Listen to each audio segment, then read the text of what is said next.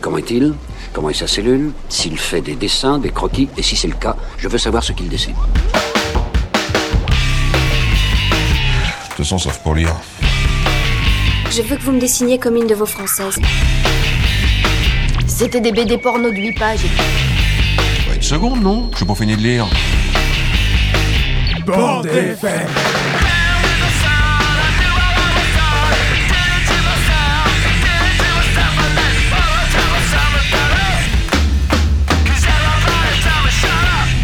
Voulez que je vous dise? Un jour, j'ai vu un dessin comme celui-ci. Dans un musée. Oh, c'est intéressant à savoir, ça. Moi, j'aime beaucoup lire aussi. À mon avis, c'est extra pour occuper les week-ends. Bonjour à toutes et à tous, bienvenue dans l'émission 22 de la bande FM. Vous êtes mis en présence via votre appareil radiophonique branché sur la fréquence 106.6, euh, mise en présence d'une bande de passionnés de bande dessinée. Vous écoutez Timbre FM, un des programmes qui vous permet de plus facilement faire votre choix quand vous vous rendez à la librairie La Grange aux Livres d'Augan. Nous en sommes maintenant à 22 émissions, plus de 15 chroniqueurs, 5 festivals Quai des Bulles et en litres de bière, nous n'avons pas encore réussi à compter. La bande FM, c'est aussi un festival format qui a lieu le dernier week-end de mars à Augan. Alors c'est bien tout ça. Mais pourquoi écouter cette émission? Eh bien pour sa diversité. La preuve. Il faut savoir que parmi les chroniqueurs, il y en a beaucoup dont je ne partage pas toujours les goûts en BD. Avec certains, ces, diverge- ces divergences sont particulièrement saillantes. Hein, Flo? Eh oui Je lis pas des BD de vieux, désolé. Oh. Et oui, euh, en nous écoutant, vous percevrez sûrement des différences dans les choix de BD conseillés, chroniqués, appréciés. Parfois, nous pourrons être unanimes sur une BD, mais souvent, nous vous fournirons euh, différents sons de cloche sur les BD à lire, à fuir ou à offrir. Bienvenue dans la bande FM, épisode 22, et voici le sommaire. Et aujourd'hui, pour cette émission avec nous, François. Bonjour François. Hello à tous. Euh, de quoi tu vas nous parler, euh, François? Aujourd'hui, moi, je vais vous parler de la République d'Ukraine. Ok, très bien. Flo, donc, de quoi tu vas nous parler? Bonjour. Alors je vais parler euh, en, dé- en je, je sais pas où je vais. Euh, En différé En différé, merci, parce qu'en fait j'ai interviewé à Quai des Bulles euh, de cette année 2022 Lucie Brion pour une très bonne BD voleuse. Merci Flo. Avec nous également en plateau, Roselyne. Bonjour, c'est toujours Charlotte, mais Ah, bon, je vais finir par y arriver à un moment donné. je n'en doute pas. Euh, Charlotte, de quoi tu vas nous parler? Euh, bah, moi, je vais vous parler de Heartstopper, une BD euh, pour adolescents. Ok. Et toi, Marlène? Bonjour, euh, Bonjour, bonjour, pardon, Marlène. bonjour, Marlène. Excuse-moi. Eh bien, je- il me reste encore quelques pastilles sur Quai des Bulles en stock, donc on, on va s'en écouter quelques-unes dans l'émission. Ok, donc euh, on va aussi mener une petite discussion, euh, à savoir est-ce qu'on choisit nos BD en fonction de la couverture? Et moi, je vous ferai une petite chronique un peu euh, crue, on va dire, aujourd'hui. D'accord. Et pour commencer, on va écouter François. Alors, aujourd'hui, on parle de La République d'Ukraine par Vincent Broujas et euh, Ronan Tolouat aux éditions d'Argo. La République d'Ukraine, euh, ça se passe en 1718, à la fin de l'âge d'or des pirates, alors que Edward Satch, dit Barbe Noire, vient d'être euh, capturé et mis à mort par les Anglais. Un équipage se demande ce qu'il va bien pouvoir devenir. Qu'est-ce qu'il leur reste, eux, en tant que frères de la côte Ils peuvent bénéficier d'une euh, grâce de la couronne et se faire corsaire, ou choisir de repousser au jour le jour un petit peu plus le destin funeste qu'on leur a promis pour leurs actes. À moins qu'il n'ait une autre possibilité, un endroit où vivre à l'abri des grandes puissances européennes, car euh, si ces forbans se sont libérés de l'oppression de leur précédent capitaine euh, de la marine, c'est pour conserver cette euh, liberté, cette liberté qui leur est chère et pour laquelle ils se sont battus jusque-là. On va donc euh, suivre un petit peu les pérégrinations de cet équipage et de ce qu'ils vont bien pouvoir euh, faire euh, dans ce monde qui évolue, dans cette nouvelle, vie qui les attend. Ils vont pouvoir délivrer un navire négrier et donc être rejoints par une centaine de, membres d'équipage arrachés à leur terre natale, l'Afrique, qui euh, choisissent donc de les suivre, d'embrasser une, une vie de, liberté, mais euh, tout en suivant euh, Mariam, la femme qu'ils considèrent comme une, comme une reine, voire comme une déesse, ce qui met un petit peu à mal l'idée que pour les pirates, tous les hommes sont égaux. J'ai vraiment beaucoup apprécié le vent de liberté qui souffle sur cette, sur cette bande dessinée au fur et à mesure des pages, des panoramas et des discussions que peuvent avoir les différents personnages. Parce que, au final, oui, c'est surtout le récit d'hommes et de femmes, fictifs, certes, mais dont on va suivre la façon d'aborder l'indépendance, de pouvoir euh, mettre derrière eux leurs envies, leurs passions, leur passé, pour le bien du groupe, pour le respect de leurs valeurs. Je dois avouer que quand j'ai lu le prologue de la bande dessinée, les quelques lignes, les paragraphes euh, révolutionnaires où on nous présente les pirates euh, comme euh, des gens parfaits, opprimés, opprimés par, les, puissances monarchiques et, les empires, ça m'a fait un peu peur. C'était très, très manichéen comme, comme, comme entrée en matière. Et pour autant, il n'en est rien et il est très agréable de suivre les pages du carnet, puisque cette euh, histoire est découpée, euh, racontée euh, sous forme d'un carnet de marine, d'un carnet de bord qui est, rédigé par, Olivier à l'attention du Commodore. Le Commodore, c'est le triste sire qui, un jour, rattrapera leur navire, passera au fil de l'épée ses pirates et tombera sur ce carnet qui lui est directement adressé une genre de figure que l'on craint, que l'on redoute, et qui pour autant euh, nous donne la force d'aller euh, toujours plus loin. En plus de, tout ça, on va avoir une réelle évolution de, ces différents personnages qui vont se retrouver euh, encore plus livrés à eux-mêmes qu'ils ne l'étaient, et qui vont devoir faire des choix, renoncer à ce qui était leur, leur vie jusque-là pour avoir une chance bah, de, de vivre et pas juste de, survivre. Je vais vous lire un, petit extrait justement euh, du carnet euh, adressé euh, au Commodore, juste pour vous donner le temps. Vendredi 5 août 1718, 17h à bord de l'Esperanza. Nassau se profile à l'horizon. Nous suivons un cap plein ouest avec un agréable vent de travers et une allure soutenue de presque 7 nœuds. Notre voyage touche à sa fin et c'est une bonne chose. Le navire est bien trop étroit pour accueillir plus d'une centaine d'hommes et de femmes autrement qu'enchaînés dans les cales. Fort heureusement, nos nouveaux compagnons sont très disciplinés et supportent la situation avec un stoïcisme admirable. Même selon nos critères d'hommes civilisés, ils sont dignes d'éloge, Commodore. Maigres, écorchés, ils sont très nombreux à porter sur leur corps les affres de la traversée de l'Atlantique. Et pourtant, ils suivent les instructions de Cliff et des autres avec un grand sérieux. Et malgré la barrière de la langue, ils apprennent vite. Ils m'impressionnent. Le marquis se trompe. Ils feront de superbes pirates. Certes, euh, Mariam a énormément de poids sur eux. Ils lui manifestent un dévouement presque fanatique et lui obéissent toujours au doigt et à l'œil. Mais Nassau et ses délices sauront changer cela. Vous vous seriez sûrement attelé à en faire des soldats de plomb sans cervelle, Commodore. Mes frères et moi, nous en ferons des hommes libres, capables d'agir sans le consentement de leur aide. Merci François pour cette chronique. On revient sur Terre après cette petite balade en mer. Merci pour cette euh, chronique. Moi j'aime bien les histoires de pirates, ça m'a donné euh, très envie. Moi aussi, j'adore les pirates. Euh, Euh, vous pouvez y par contre, c'est moi qui l'apprends là. Français. Ok. Euh, on enchaîne avec euh, Flo. Ouais. Et ben c'est parti pour euh, la première partie. Je te réveille Flo Oui, excusez-moi. C'est parti pour. euh, c'est- nul de dire comme ça, mais pour la première partie de l'interview de Lucie Brion pour la BD Voleuse. Bonjour Lucie Brion, Bonjour Florian. merci d'accepter cette interview pour euh, la bande FM. Euh, première question toute bête, et euh, c'est qui Lucie Brion Euh, moi je suis illustratrice et autrice de bande dessinée. Euh, donc j'ai fait des projets pour la jeunesse, euh, des projets plus, plus adultes, j'ai pas mal de, de BD que j'ai posté en ligne.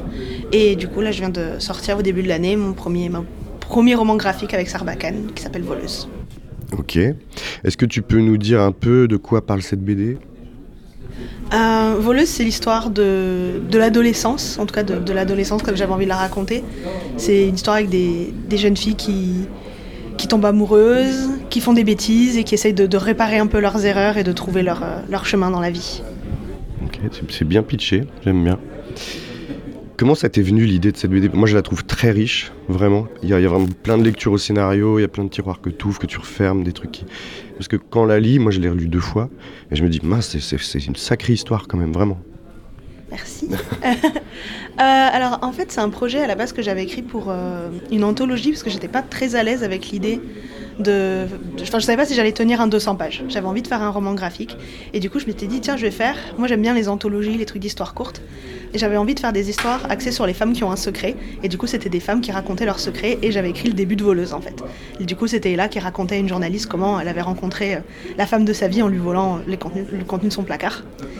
Et, euh, et, du coup, c'était un projet que j'avais un peu mis de côté parce que c'est vrai que comme c'était un projet ni jeunesse ni adulte, euh, c'était pas un projet qui était facile à vendre du tout en France où genre euh, soit c'est de la jeunesse mais du coup ils peuvent pas fumer, soit c'est de l'adulte et du coup faut mettre un truc sur la guerre au milieu ou un petit trauma familial, un truc qui pèse. Et du coup moi j'étais ah non non je veux juste faire un album un peu joyeux, euh, un peu ado quoi. Et puis c'était pas un public du tout que les éditeurs en tout cas étaient intéressés. Au... Enfin apparemment il y avait pas de public. Moi j'y croyais mais bon.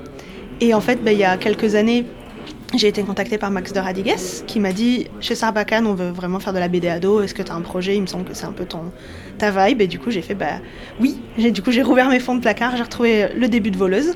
Et ce qui est chouette, c'est qu'avec Sarbacane, on a vraiment travaillé le livre ensemble, c'est-à-dire j'ai envoyé en gros ce qui est l'équivalent de la première partie du livre. Ils ont dit super, on signe, maintenant on finit quoi.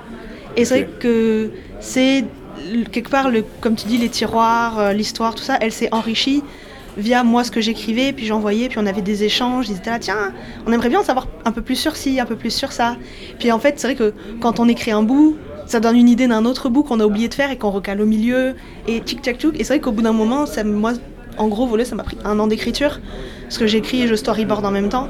Et c'est vrai que ça a été des. Ouais, c'est un peu un puzzle quand on écrit un petit bout, on se dit, tiens, en fait, ça, si je pourrais mettre un peu plus de contexte à cet endroit-là, tout tout ça, et puis à la fin, hop, Voleuse était né, mais il était juste hyper mal dessiné parce que c'était le storyboard.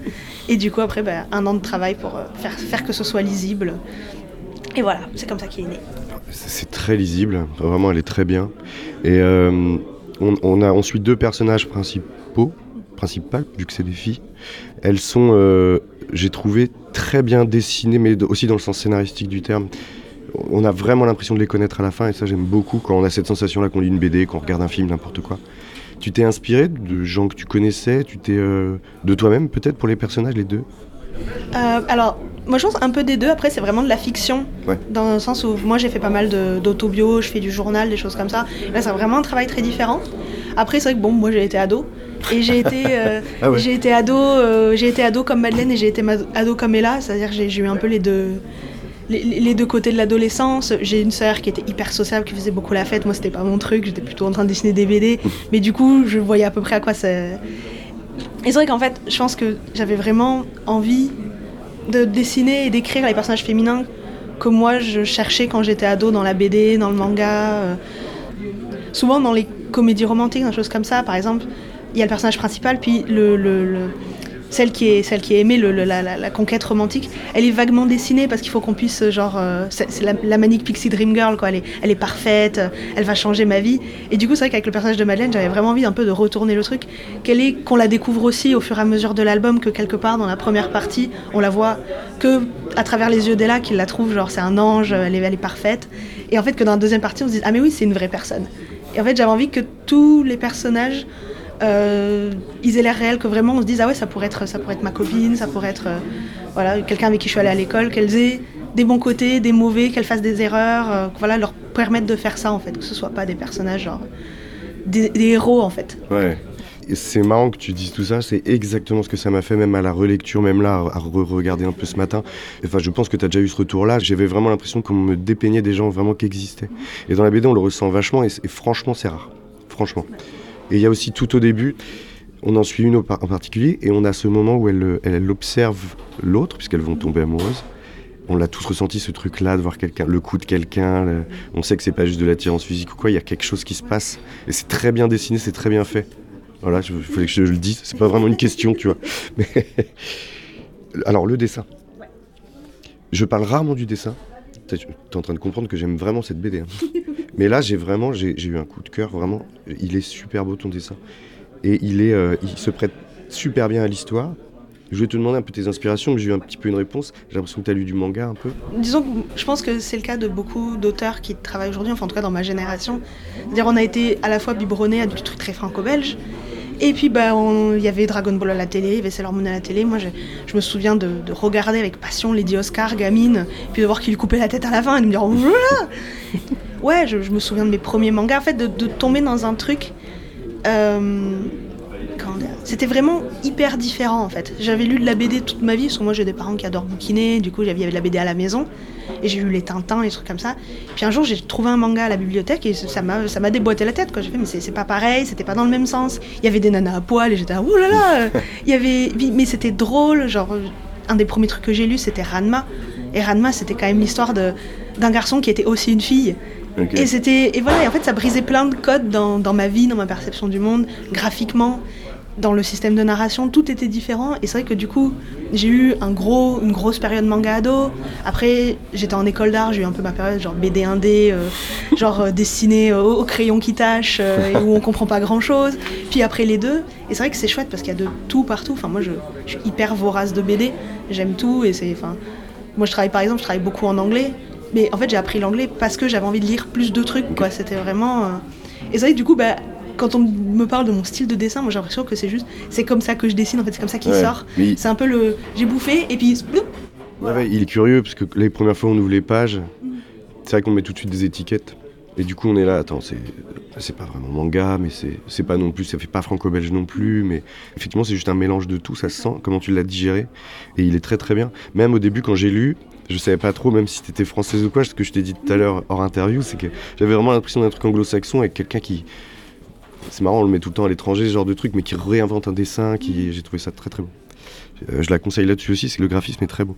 C'était la première partie de l'interview de Lucie Brion par Flo. Et Ou peut-être- l'inverse. Et peut-être l'inverse.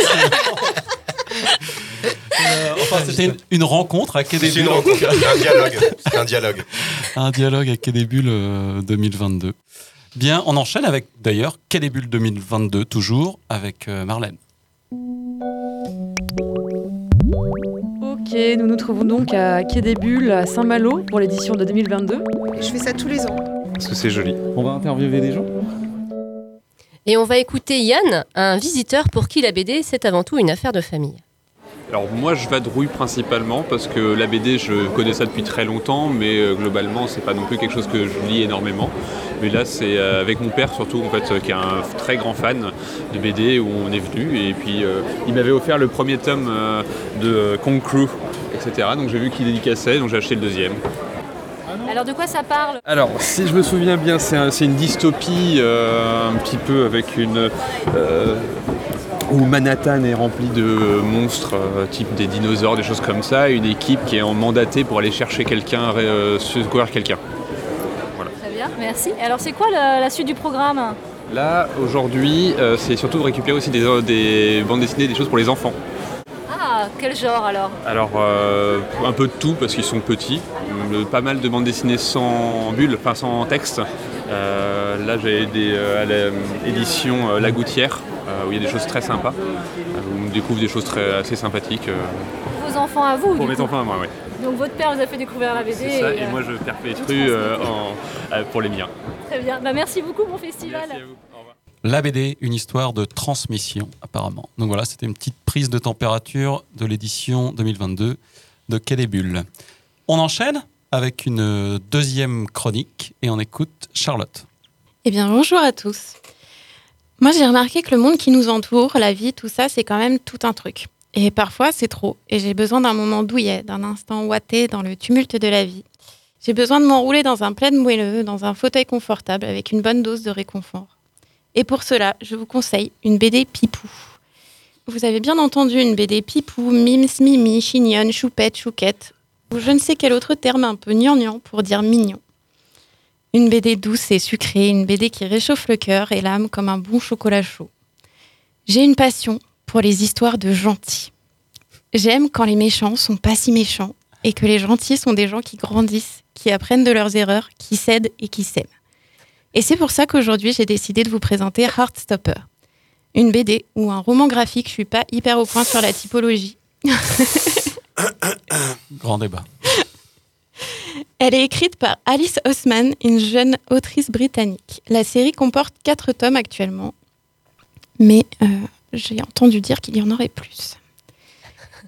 J'aimerais vous dire que j'ai découvert cette pépite seule grâce à mon instinct infaillible de BD-fil, mais ce serait faux. Euh, je l'ai découverte grâce à Netflix. Hein? Et oui, car cette BD, elle a déjà été adaptée dans une très jolie série, tout à fait fidèle à l'esprit du roman, à mon avis. Alors, qu'est-ce que c'est qu'Heartsto- Heartstopper Pardon, je mets bien mon H. C'est l'histoire de Charlie Spring et de Nicolas Nelson, deux adolescents qui fréquentent Trueham, un lycée de garçons en Angleterre. Charlie a 14 ans. Il est un tas de choses, rapide, mélomane, loyal, angoissé et aussi gay. Nick a 15 ans. Il est lui aussi un tas de choses, grand, fort, protecteur, aimant, et c'est la star de l'équipe de rugby de l'école. C'est le mec le plus hétéro que j'ai vu de ma vie. Merci beaucoup. Nick et Charlie sont placés l'un à côté de l'autre pour l'appel. Et bien sûr, Charlie tombe directement sous le charme de Nick, d'où le titre Heartstopper, littéralement coup de cœur. Bien sûr, ce crush va l'embarquer dans des aventures un petit peu abracadabrantesques. Lui, qui n'est pas très populaire, va rejoindre l'équipe de rugby pour passer plus de temps avec Nick. Et il va aussi se poser des questions essentielles sur sa vie. Comment arrêter d'aimer quelqu'un, sachant qu'il est hétéro? Ah, la sempiternelle question. Finalement, Charlie va nouer une amitié candide et solide avec Nick. Et bien sûr, on a le droit à tout le tintouin de mignonnerie. Un intérêt sincère entre les personnages, un peu de mystère. Se pourrait-il que notre star de rugby ne soit pas aussi hétéro qu'on aurait pu le croire au premier coup d'œil Et un amour sain et authentique entre Charlie et ses amis? Un bon ami. Je sais. S'il est rien qu'une seule seconde méchant avec toi, tu l'élimineras. J'envisageais plutôt un message menaçant, mais le meurtre c'est une bonne solution. Je sais, vu d'ici, ça a l'air d'une histoire pour ados un peu gnangnan. Et fondamentalement, c'est ça. Une BD pour ados un peu gnangnan. Mais en vérité, on tombe jamais complètement dans le cucul à praline car le scénario est très bien écrit et les dialogues fluides et justes. Ça permet de rester sur une histoire touchante qui s'inscrit dans la réalité plutôt que de partir dans les clichés des histoires pour adolescents. Nick et Charlie ont une relation tout à fait équilibrée, saine et basée tout simplement sur l'intérêt qu'ils portent l'un à l'autre. Le dessin, quant à lui, paraît très simple, presque un peu brouillon. Il est tout de noir et blanc. Mais Alice Osman nous transmet le moindre changement d'humeur, le moindre papillon dans le ventre, en jouant avec la forme des cases et les feuilles qu'elle sème au gré des émotions de ses personnages. Les sentiments des personnages sont toujours très clairs pour le lecteur et je pense que cela participe grandement à la pipouterie de cette BD. Je vous conseille donc d'acheter ou d'emprunter cette bande dessinée pour vous ou pour vos ados. Lisez-la ensemble, puis regardez la très jolie série ensemble également. Ce sera l'occasion de créer le dialogue et d'échanger sur des sujets importants. Je n'ai moi-même pas pu résister, je l'ai acheté à ma nièce de 15 ans, et voilà ce qu'elle en a pensé. J'ai trouvé ça cool qu'on normalise les sentiments amoureux entre deux garçons. Le personnage principal est touchant, et en plus d'aborder l'homosexualité, la BD aborde plein de sujets qui permettent de sensibiliser les adolescents comme les conséquences du harcèlement scolaire, la manipulation, le fait de s'assumer et d'être entouré des bonnes personnes pour pouvoir s'épanouir. Le tout avec un peu de romance qui fait tout passer. Si, si, je vous jure, elle a 15 ans, elle n'est pas encore à Hippocagne. En tout cas, vous l'aurez compris, j'ai été convaincue par Heartstopper de Alice Osman chez Hachette Roman ou Hachette Children si vous vous sentez de tenter l'aventure en anglais, parce que ça me paraît une très bonne porte d'entrée. J'espère que vous vous laisserez convaincre aussi. En attendant, je vous laisse avec Anyone Else But You des Moldy Peaches. C'est une chanson de la mixtape que Charlie offre à Nick dans le tome 1.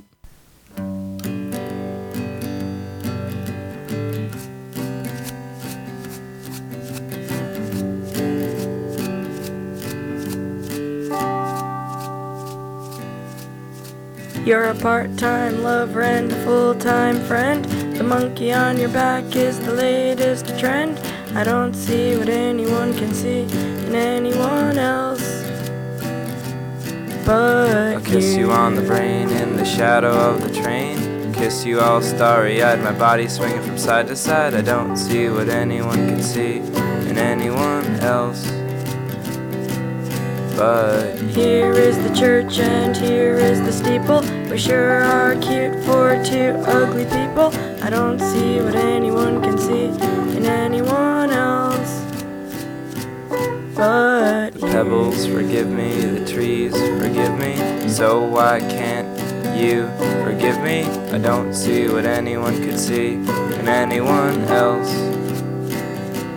But I will find my niche in your car with my MP3, DVD, rumble pack guitar. I don't see what anyone can see in anyone else. But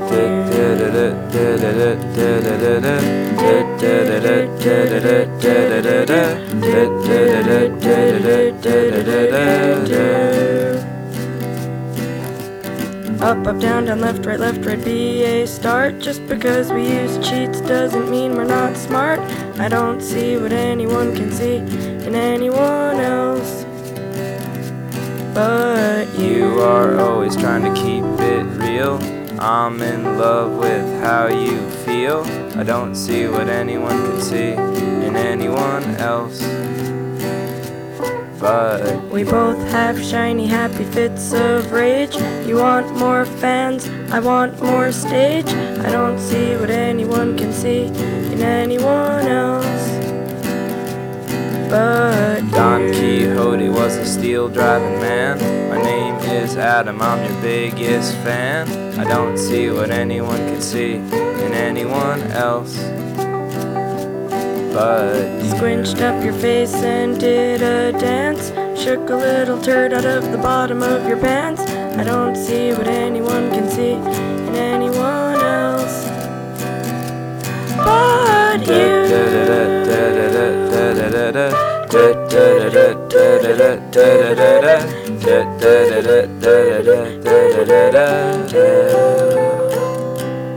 But Vous êtes toujours sur le 106.6. On vient d'écouter les Moldy Peaches. Euh, Est-ce que Charlotte, tu peux dire le nom de la chanson? Parce que j'ai peur de me craquer Anyone else but you. Voilà, c'est mieux quand c'est toi, je pense.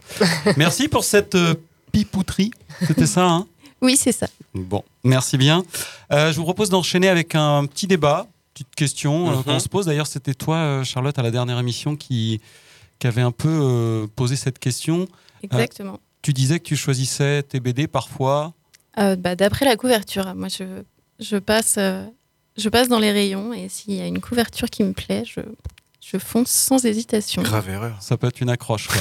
Alors justement, moi, je me sens pas, je, moi, pas tant.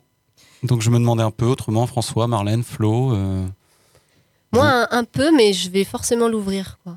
Je vais jamais acheter une BD sans l'ouvrir. Oui, mais tu peux te faire euh, attraper Je par peux une me faire couverture. happer par une couverture et je vais feuilleter, mais ce qui va compter, c'est si je me fais accrocher par l'intérieur. Ok. Flo? Moi, c'est un peu ésotérique. non, mais je sais pas, en fait. Un peu parallèle. Est-ce que tu sais où tu vas je, vis, je vis dans un monde parallèle. Non, mais ce que je veux dire, c'est que je j'ai pas vraiment de technique, en fait. Quand si vraiment il faut que j'en achète une ou quoi, ou que j'en choisisse une en médiathèque, je sais pas. Des fois, ça va être la couverture, des fois, je vais l'ouvrir, je vais regarder à l'intérieur. Souvent, c'est aussi un nom, un auteur, un, Mm. un dessinateur Mhm. que je suis. Oui. Euh, c'est maintenant qu'on fait les émissions de ça, c'est beaucoup sur du conseil ou des choses comme ça.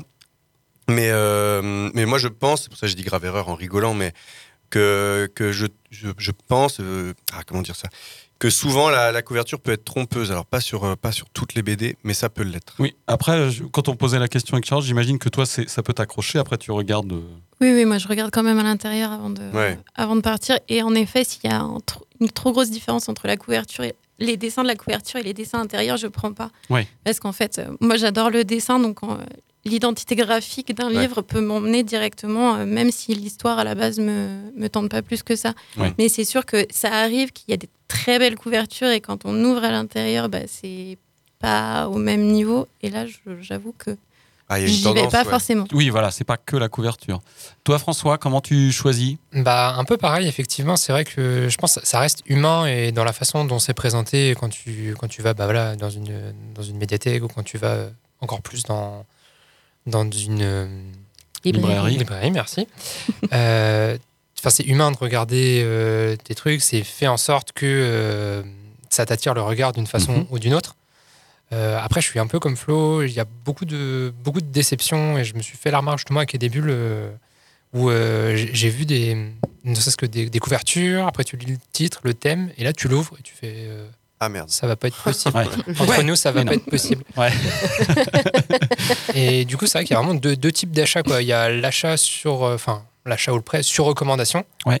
Et euh, l'achat où euh, effectivement, je sais pas trop quoi faire. Je ziote un peu tout, mais, euh, mais obligatoirement, il va falloir ouvrir la BD parce qu'il y a tellement de d'écarts, voire de gens qui font faire des couvertures. Ah, si je on prend l'exemple ouais. des comics, il y a beaucoup de couvertures qui sont faites Oui. Pas le même par dessinateur. des dessinateurs, voire euh, il y a des, généralement des, des galeries de couverture en fin de, en, en fin de BD et ça n'a effectivement rien à voir avec ce qu'il y a à puis euh, il y, a, il y a des maisons d'édition un peu en SF, aventure, tout ça, même en France, en Europe, si on fait plus large, euh, qui, qui vraiment sont friands de ça, quoi. Des couvertures euh, incroyables en Mm. SF, et puis t'ouvres, et t'es là, tu te dis, mais c'est pas possible. Ouais, c'est une blague. c'est pas le même gars. hein. Et ça Euh, marche dans les deux sens. des illustrateurs, hein. T'as Ouais. des illustrateurs Deux effectivement, couvertures, qui font ouais. vraiment juste de la couve et qui Ouais. se sentent pas et qui ne souhaiteraient Oui, pas de mais toute du façon coup, faire une y, il y a un côté un peu arnaque, je trouve. Il n'y a On rien d'illégal. On mais, ment euh, sur la marchandise. On quoi. ment un peu sur la marchandise. De la couverture putaclic. Et ça marche dans les deux sens, c'est-à-dire qu'il y a aussi, euh, je crois qu'on parlait des fois de Grimr.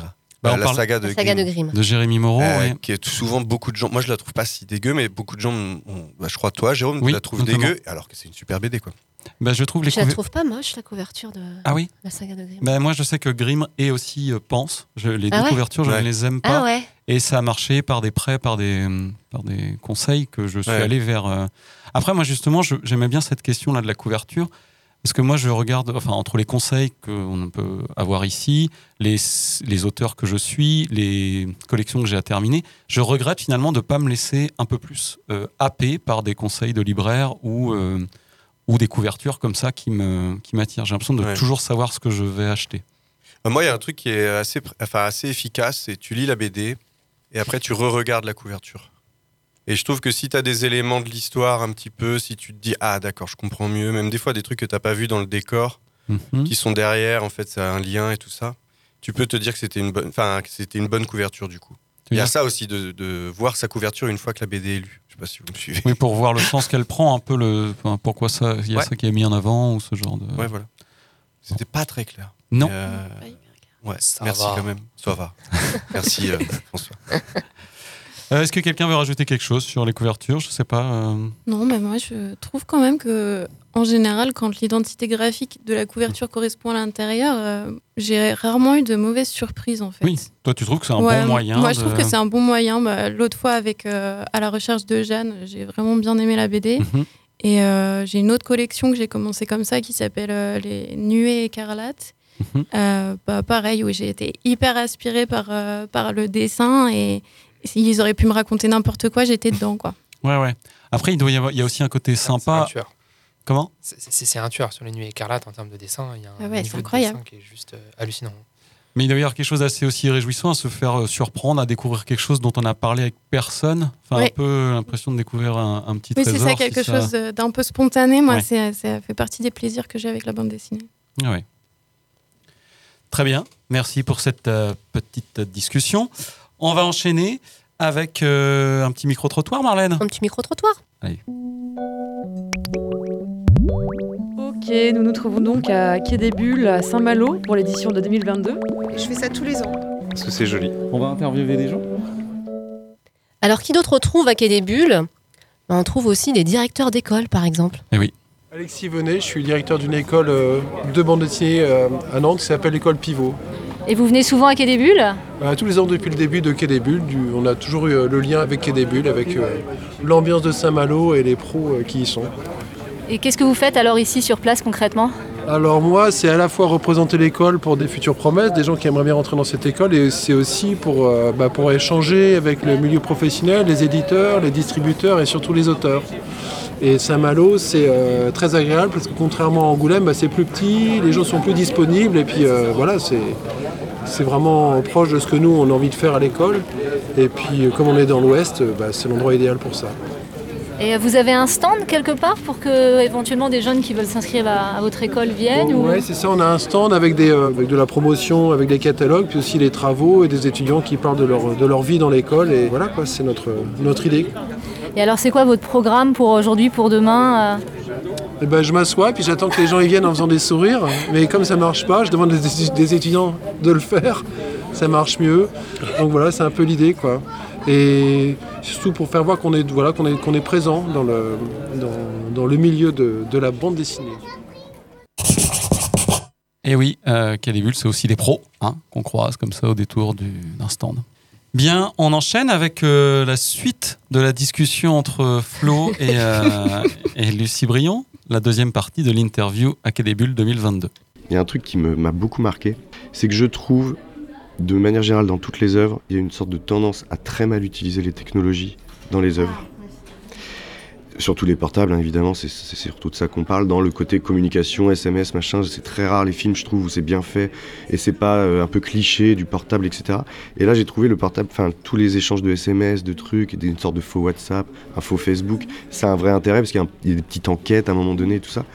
On a vraiment l'impression d'être avec eux, d'être dans cette génération-là, en fait. Bah, c'est vrai, alors c'est ça le truc, c'est d'écrire sur l'adolescence aujourd'hui. On peut pas écrire sur l'adolescence aujourd'hui et pas qu'ils aient pas de téléphone. Genre, ça fait tellement partie Bah oui. de la vie, c'est comme ça qu'ils communiquent.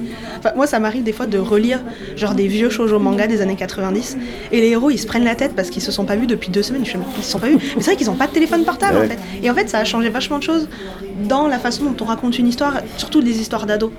Du coup, c'est un truc où vraiment j'ai essayé de faire ça bien. Enfin, bêtement, la BD elle aurait été écrite il y a deux ans, ils se se seraient envoyé des messages sur Facebook. Oui. Et maintenant, les ados ils sont plus sur Facebook. Ouais. Et du coup, l'idée c'est d'arriver à faire un truc qui ressemble à un truc qu'ils connaissent, mais assez vague pour que dans cinq ans, quand on lise la BD, on fasse pas genre ouh là là.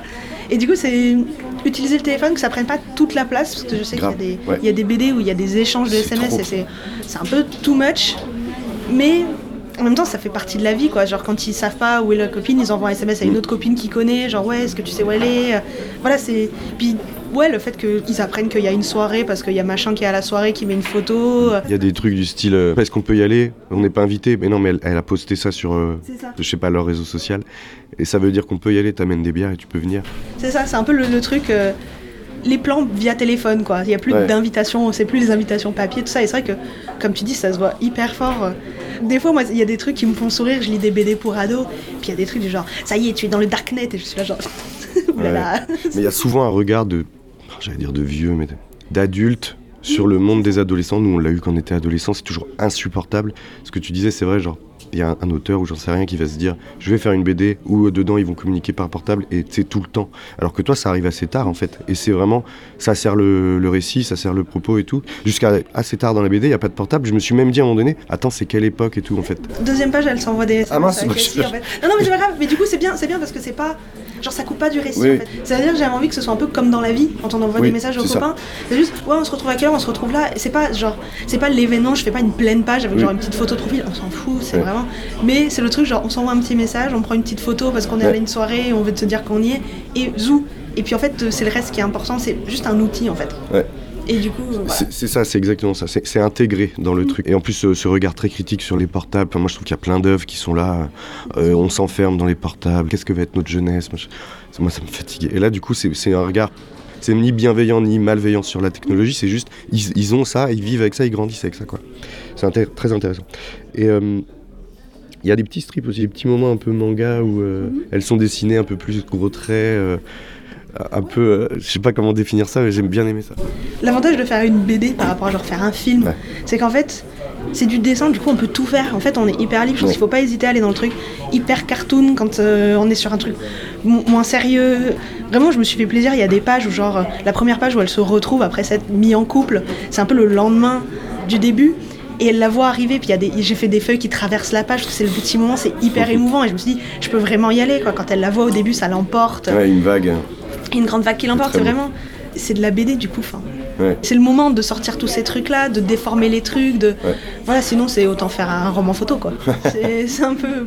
Et c'est très graphique, le récit est aussi dans le dessin. Et du coup, la vague, par exemple, qui t'emporte quand t'as un coup de cœur pour quelqu'un, un coup de foudre, c'est tout de suite on comprend quoi. Si on l'a vécu une fois, c'est quand, même- c'est quand même mieux. Euh, on arrive un peu vers la fin, mais moi, il y y, a des BD que ça me fait ça, je me dis putain, cinéma quoi. Putain, film. Est-ce que tu y as pensé, ce qu'on t'en a déjà parlé? Est-ce que tu as même pensé en faisant la BD Alors, pas en faisant la BD, parce que moi vraiment j'aime la BD quoi. C'est vraiment j'a- j'aime le Ouais. langage de la bande Ouais. dessinée en fait. C'est un peu de on en parler des, des astuces graphiques, tout ça. Je trouve qu'il y a un vrai langage. Il y a des BD des fois que je lis, je me dis ah ça c'est. Ou par exemple des, BD qui feraient un super film d'animation, où vraiment le truc on dirait que c'est un storyboard de film d'animation. Je me dis ça. Et c'est vrai que là j'avais vraiment envie de faire de la BD qui est une BD. Et après, évidemment, si euh, Netflix il veut me donner plein d'argent, euh, moi je. Ok, faites un film. Genre, moi j'aime la BD. Voilà, j'irai jamais dire à- aux auteurs genre Oh, le film il est nul. Enfin, en soi, ça c'est quelque chose qui est complètement en dehors de nos mains. Moi, j'ai- en tout cas, j'ai pas d'ambition cinématographique. Oui, ouais. J'ai pas envie de réaliser un film, tout ça. Très très honnêtement, la BD c'est pas genre c'est pas Byzance euh, niveau sous et c'est vrai que du coup bah, c'est toujours un truc. moi, s'il y a un réalisateur qui dit ah ça m'a touché, j'ai envie d'en faire un truc. Euh, Genre, les droits, ils sont à vendre.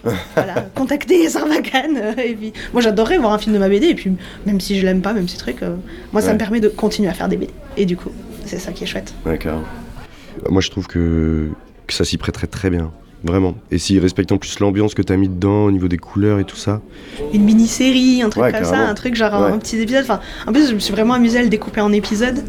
Parce que ça, c'est vrai que je pense que c'est un truc que j'ai vraiment hérité du manga en plus. Et c'est drôle parce que c'est un truc où les lecteurs ados, ils ont vraiment accroché. Ils sont là, genre, ah, j'ai trop aimé le fait que ce soit des épisodes Ouais. et tout ça. Genre, yes.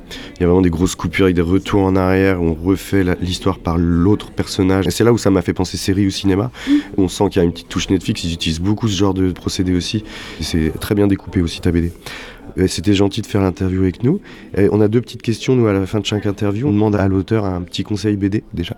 Euh, petit conseil BD. Euh, oui, moi j'adore les mangas qui sont édités par le Lézard Noir. J'achète euh, genre tout ce qui sort chez eux.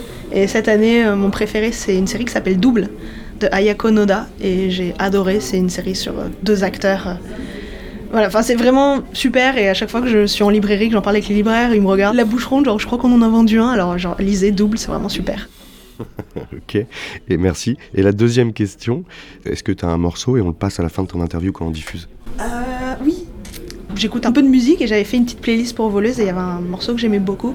Et quand on a fait le trailer de l'album, il est sur mon compte Instagram si vous voulez aller voir, euh, j'ai envoyé un message au groupe, un des groupes que j'avais vraiment beaucoup écouté pendant la création. J'aurais dit est-ce que je peux utiliser un de vos morceaux Je voulais pas être la personne qui prend le morceau en mode genre. Et ils m'ont dit ouais super, on adore la BD. Donc euh, c'est un morceau des Candy Close qui s'appelle Pangea Girls Magic Feeling. Trop bien, c'est noté, on le passera en, en studio. Merci beaucoup. Sinon, une fois encore, il y a le trailer sur ma page Instagram, il y a le Ok. crédit musique. euh. On regardera, merci. Salut.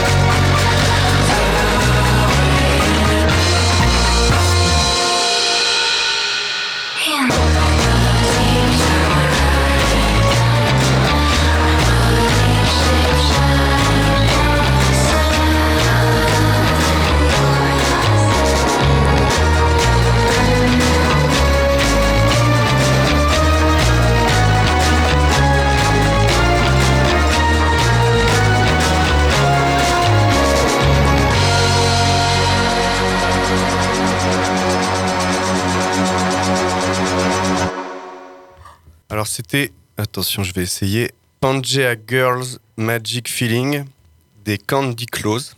Je crois que Pas c'est pas mal. mal. c'est Pas mal. Pas mal, pas mal. Pas mal. Euh, et je crois que Jérôme, tu as une chronique à nous soumettre. Et effectivement, alors je vous l'annonce tout net, je vous ai parlé de la diversité au sein de l'équipe. Euh, on va pas être dans le domaine de la pipouterie. Hein, euh, ça, va, ça, ça va être un peu plus corsé. Euh, oui, alors euh, je sais pas si vous le saviez, mais avant, moi, ma spécialité, c'était la, la BD à papa. Mais euh, je sais pas non plus si vous avez entendu l'émission 21 de la bande FM, mais euh, bah, il y a deux mecs qui sont mis à me piquer mon fonds de commerce, qui parlent d'Astérix, des Schtroumpfs, euh, tout ça. Bah donc il a fallu que je me réinvente et je me suis dit, eh ben, quitte à changer, hein, on va y aller à fond. Donc je vous ai choisi une série euh, de trois BD qui s'appelle Le Roi des Mouches, de Mezzo et Pyrrhus. Donc je l'ai découvert à la librairie Rennes. J'étais venu chercher une BD précise qu'il n'avait pas en stock et le libraire me l'a conseillé. Et euh, comme j'en parlais tout à l'heure, moi c'est très rare que je demande un, un conseil au libraire. Alors je pense déjà que j'ai un traumatisme dans les magasins en général, c'est celle du vendeur de vêtements, qui une fois qu'il t'a donné un conseil ne te lâche pas la grappe. Enfin, je sais pas si vous ça vous met même à la l'aise, pas du tout. Ok. Si, si, Si, totalement. Eh bien, il faut Si, aller acheter sûr. des vêtements avec ma mère. pour- Et euh, bah, la deuxième, c'est qu'en participant à l'émission La Bande FM, j'entends parler de nouvelles BD régulièrement. Et donc, je développe ma culture BD. euh, je sais quasiment tout le temps ce que je veux quand j'entre dans une librairie. Donc là, ce conseil, donc le roi des mouches, euh, c'est un peu un mélange de divers ingrédients de la culture américaine. En fait, le décor, ce serait plutôt... euh,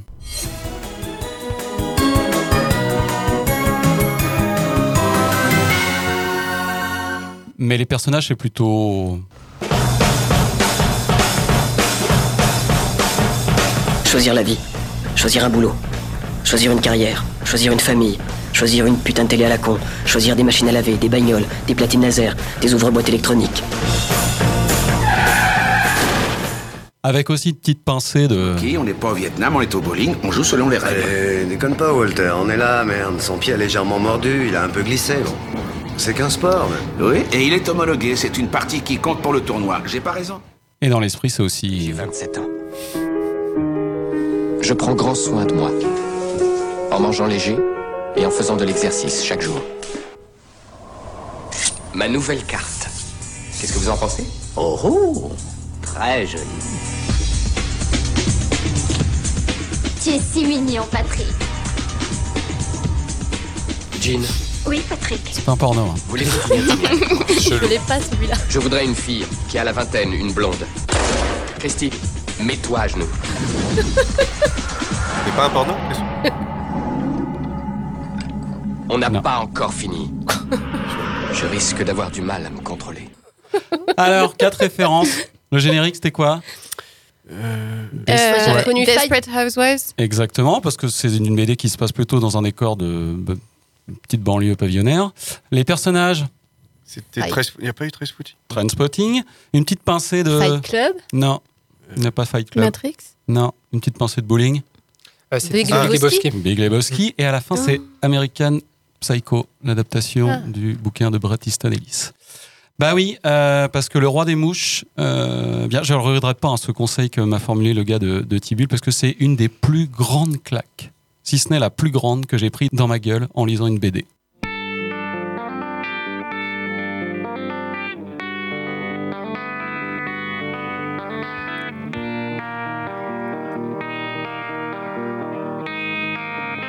Le roi des mouches, c'est qui? Eh bien, c'est Eric. Branleur, beau gosse, habitant dans une zone pavillonnaire d'on ne sait où, il porte régulièrement un masque de mouche sur la tête. Eric tue le temps, en se droguant, en baisant, en se cachetonnant, il faut bien le dire. Il évolue dans un univers où chaque personne semble s'ennuyer, regretter la vie qu'il mène, désirer le voisin, la voisine beaucoup plus que le mari, la femme avec qui il vit. Tous semblent vouloir autre chose que ce qu'ils ont, sans savoir quoi. On suit donc Eric, qui entretient des relations avec plusieurs jeunes femmes, sans jamais qu'on ne comprenne s'il est capable d'aimer ou si tromper, trahir n'est pas la seule chose qui le fait vibrer. Il passe de bras en bras sans comprendre si c'est ce qu'il voulait ou pas. On a l'impression qu'il ne s'efforce que de tendre vers ce qui pourrait lui être interdit. Tout au long des trois tomes, on alterne entre la vie d'Eric et celle des gens qui l'entourent. Sa mère, qui se maque avec un nouveau gars qui semble n'en vouloir qu'à son argent. Ringo, fan de bowling et truand. Jimmy, un jeune homme dealer qui connaît les mêmes conquêtes qu'Eric. Dans Le Roi des Mouches, on fait l'expérience de la vie sous anxiolytique. Dessins souvent sans profondeur donnent l'impression que les protagonistes évoluent dans un monde qu'ils perçoivent comme non réel. Tout ne semble être que décor de publicité. Tous sont en crise. Les parents, parce qu'ils regrettent leur vieillissement, et les jeunes qui se perdent dans leur quête de sensations. Chacun continue de préserver les apparences, et personne ne semble avoir de but précis dans l'existence. Euh, ils veulent tous avoir du succès, de l'argent, sans qu'ils aient la moindre idée de ce que ça pourrait leur apporter. Leur monde est violent. Quand Eric plante un démon pneu dans l'œil de son beau-père, rien ne se passe, tout le monde a intérêt à se taire et surtout jamais affronter la réalité. Eh ben, c'est un récit qui donne bien la gerbe, euh, qui peut s'avérer bandant, mais qui glace aussi, euh, à pas mettre entre toutes les mains le roi des mouches. Euh, je recommande aussi d'être en forme pour le lire. hein. Mais pour moi, c'est une grande réussite. Euh, dans leur BD, Pyrrhus et Mezzo réussissent à dépeindre des personnages qui traversent la vie avec une distance, comme en retrait d'eux-mêmes et de la réalité. C'est sombre, noir, cru. C'est un récit sur le désespoir et la passivité. Mezzo et Pyrrhus semblent partir dans plein de directions, ne pas avoir d'idée précise d'où va leur récit au moment où ils le démarrent. Et en même temps, euh, l'important semble ailleurs. Euh, ça m'a beaucoup fait penser à Glory Hall de Charles Burns, grand récit où les adolescents se transmettent euh, par le sexe une maladie qui les rend difformes. Je me souviens d'avoir parlé avec toi, Flo, du Roi des Mouches. Tu m'avais dit avoir pensé à ils sont forts, ces ricains. Alors qu'ils sont, bah, ils sont, français. Mais effectivement, il y a quelque chose à voir avec le cinéma et la BD américaine. Euh, ils cherchent à dépeindre la société consumériste tout en, bah, en la vomissant. Euh, c'est brillant et en même temps, je le répète, ne lisez ça que quand vous vous sentez très très en forme pour affronter quelque chose de très noir, très violent et très cru. Voilà, c'était ma chronique sur Le Roi des Mouches, de Pyrrhus au scénario, Mezzo au dessin, Ruby à la couleur. Il y a un très bel intégral sorti chez Glénat en trois volumes. Merci Jérôme. Effectivement, pas beaucoup de pipouterie euh, dans Non, Le Roi des c'était pas très pipou. Très Pardon. bien. Merci, euh, ma nièce voulait l'écouter, cette émission. Elle a quel âge je me suis Elle a tenu. 15 ans. Oh, ça je, va. je crois qu'on y... je n'ai pas dit trop de saleté, si Non, ça- non, non. On n'est pas filmé de toute façon. donc, euh, Non, on voit pas, on voit pas que t'es nu. Voilà. Non. moi, c'est l'essentiel. Tout va bien. Eh ben, je vous propose qu'on enchaîne avec une petite pastille euh, sur Quai des Bulles à nouveau. Ok, nous nous trouvons donc à Quai des Bulles, à Saint-Malo, pour l'édition de 2022. Je fais ça tous les ans. Parce que c'est joli. On va interviewer des gens Alors, il me semble que dans une émission précédente, peut-être euh, la 20, si je dis pas de bêtises, euh, Jérôme a dû vous parler de l'exposition euh, à Quai des Bulles sur Terre Parc d'Erf. Exactement. Voilà. Il y avait d'autres expos à Quai des Bulles, notamment euh, une sur les jeunes talents. Et euh, je vous propose qu'on écoute quelques réactions à ce sujet. Alors nous sommes toujours à Quai des Bulles en compagnie de... Guillaume Catherine Cueff. Bonjour Catherine, qu'est-ce que vous venez de voir comme expo à l'instant? Alors une exposition de planches de bande dessinée, donc exposition Jeunes Talents 2022. Et euh, je dois avouer que je suis euh, très surprise par le talent euh, qui se dégage là de ces œuvres, hein, puisque même les moins de 12 ans euh, réalisent des choses tout à fait euh, remarquables. Bah, moi, je suis toujours impressionné de, de ce qu'est capable de faire euh, des jeunes gens euh, de moins de 12 ans jusqu'à 16, 17 ans. euh, assez impressionné. Le thème euh, du miroir est quand même assez particulier. Il y a des choses euh, très, très différentes les unes des autres. C'est assez sympa. Et c'est assez, euh, assez perturbant parfois, mais c'est sympa. Est-ce qu'il y a un coup de cœur en particulier? Alors oui, j'ai eu un vrai coup de cœur euh, donc pour euh, la bande dessinée qui est là-bas. Alors je sais plus le nom de l'auteur, on peut se rapprocher Bien sûr. Voilà, alors c'est la planche d'Anna Bouillet, hein, catégorie plus de 16 ans, et euh, qui euh, fait le portrait apparemment d'un homme euh, violent euh, avec sa compagne. Je trouve la, la planche déjà au niveau des couleurs euh, très attirante, et euh, ouais, le scénario me touche. Très bien, bah, je vous remercie beaucoup, bon festival. Merci. Voilà, c'était une petite pastille de Quai des Bulles euh, 2022. Effectivement, moi j'avais été très impressionné par la qualité de ce que pouvait faire. euh, Je me suis senti mais méga con quand j'ai vu des dessins de, dans la catégorie moins de 12 ans, je crois qu'il y a ça. Et j'étais là, oh, je suis une merde. comparé à- Vraiment. Tu ne dessines pas, tout simplement. Oui, mais là vraiment, je voyais des trucs hyper Ouais, chiadés. trucs Ouais, puis, super. ouais, Comme c'était dit, c'est pas qu'une question de dessin aussi, c'est aussi s'approprier un thème et savoir raconter une histoire en une planche ou deux, quoi. Et, Ouais. euh, respect. Ouais, ouais, effectivement, sur les thèmes et sur le découpage des histoires. Enfin, oui, c'est pas, c'est pas qu'un qu'un beau dessin qu'ils étaient capables Mhm. de faire. C'est, ouais, ouais. La construction d'une planche de BD. Bah ouais. Bien, c'est la fin de l'émission et c'est l'heure du BD Minute.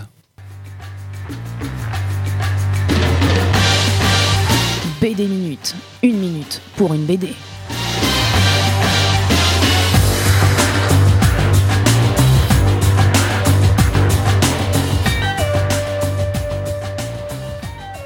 Alors je sens bien hein, qu'on se refile la patate chaude, personne veut y aller, hein, c'est ça? Moi j'y vais si tu veux. Oh badass. J'ai pas peur. badass. Allez vas-y Flo, on commence par toi. Ben moi, je voulais parler de Furieuse de Geoffroy Monde et Mathieu Burnia. Euh, ça vient de sortir, je crois, chez Dargo. C'est vraiment super sympa. Ça reprend euh, un peu la légende d'Arthur. Euh, c'est un peu un Arthur vieillissant qui a sa fille qui est un peu qui a envie de se libérer de ses chaînes, on va dire. Et puis le royaume est un peu en train de se casser la gueule. Et c'est c'est assez punk. Le dessin, il est super. Je sais pas s'il y en a qui connaissent le dessin de Mathieu Burnia. Il est très apprécié. Et euh, voilà, c'est très marrant. Il y a des trucs très étonnants dedans. Merlin, c'est un gros con. euh. Enfin, il arrive- vraiment, il casse la gueule à la légende de- du roi Arthur et tout ça. là, et C'est c'est vraiment très drôle. Je le conseille fortement. Et le dessin est vraiment chouette. En- Il y a beaucoup d'influences, un peu manga, euh, un peu comics. euh, C'est c'est très chouette. Et je ne sais plus quoi dire parce qu'on est bientôt à la fin de la minute. pense. Mais j'espère que c'est pas trop long.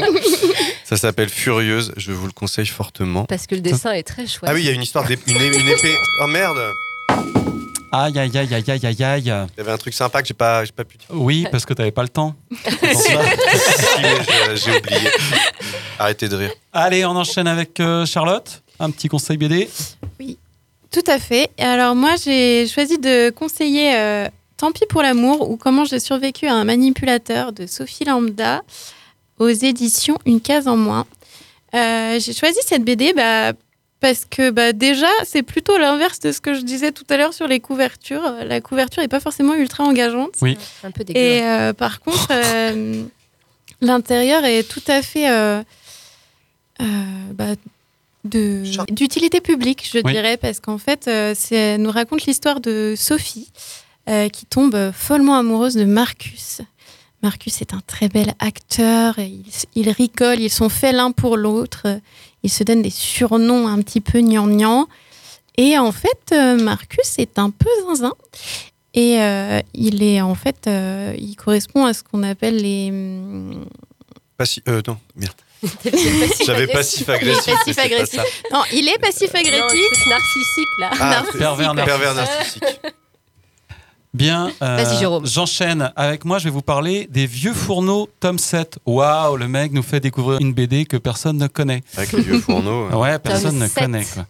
Et en fait, euh, les vieux fourneaux, j'avais adoré les deux, trois premiers. Et après, je trouvais ça euh, pas tip top. Et là, le. Bah, si, c'est vrai. Mais Et- pas tip top, c'est le pas tip top. Pas tip top. Euh, et donc, j'ai acheté le set et euh, j'ai retrouvé ce que j'avais aimé dans les premières, de, de bonnes punchlines. Euh, bah voilà, les trois, les trois vieux là qui sont bons. Moi, je trouve que c'est voilà, ça a retrouvé un peu l'énergie du départ. Je trouve que voilà, il y a toujours aussi des, des petites choses de la société qui arrivent à glisser dedans de façon assez habile.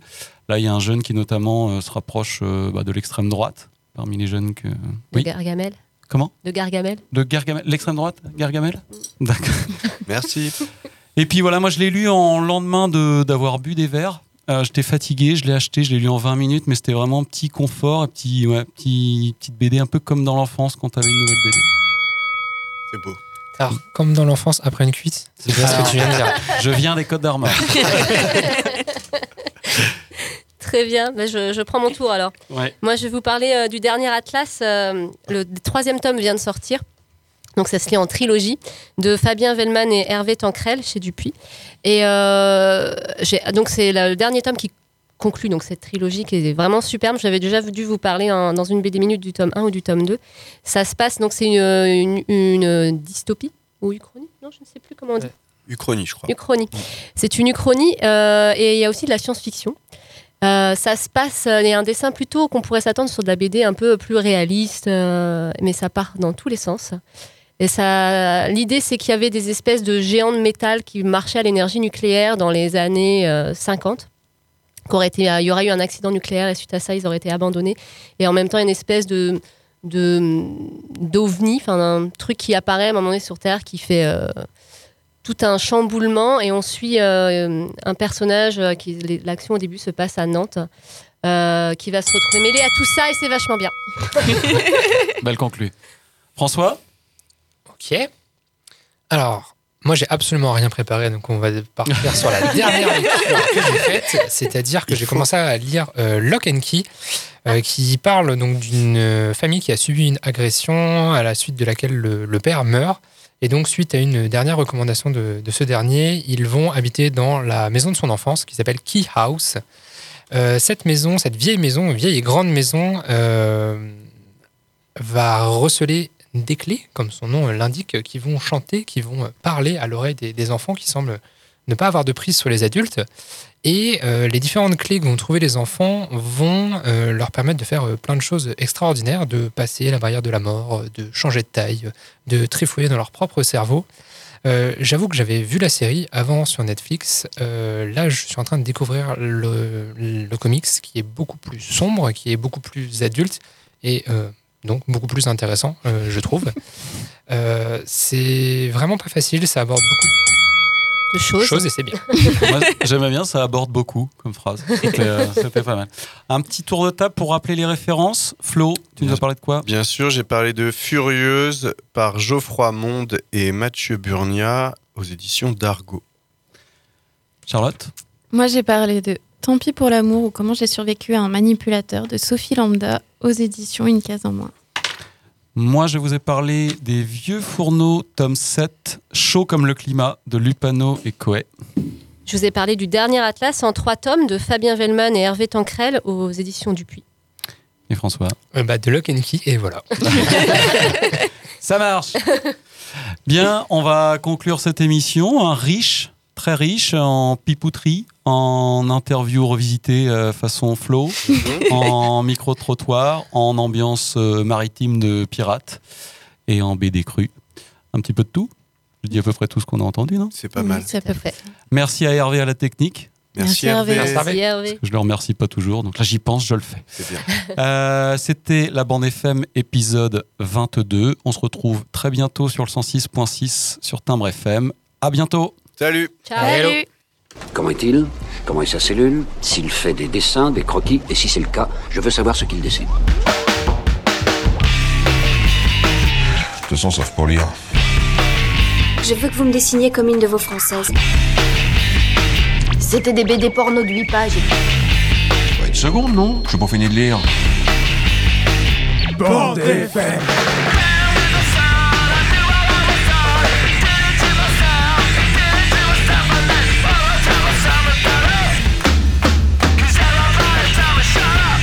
Vous voulez que je vous dise? Un jour, j'ai vu un dessin comme celui-ci. Dans un musée. Oh, c'est intéressant à savoir ça. Moi, j'aime beaucoup lire aussi. À mon avis, c'est extra pour occuper les week-ends.